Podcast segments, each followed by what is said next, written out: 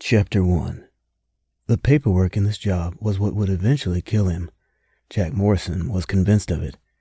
He had an endless supply of fresh reports to review and sign, and acquisition forms to fill out, and personnel files to oversee. Of course, that was the way it went once he became CEO of a successful company like Evergreen and Howe. He'd been years getting to this position. He wasn't going to complain now about a little paperwork, not with the other perks his position came with.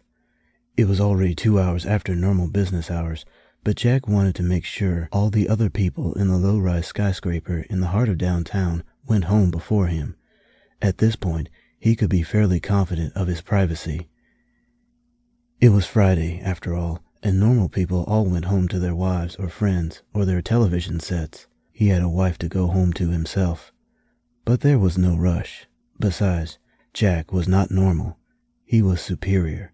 In a world of perfectly adequate men and boring examples of male species, he rose above them all.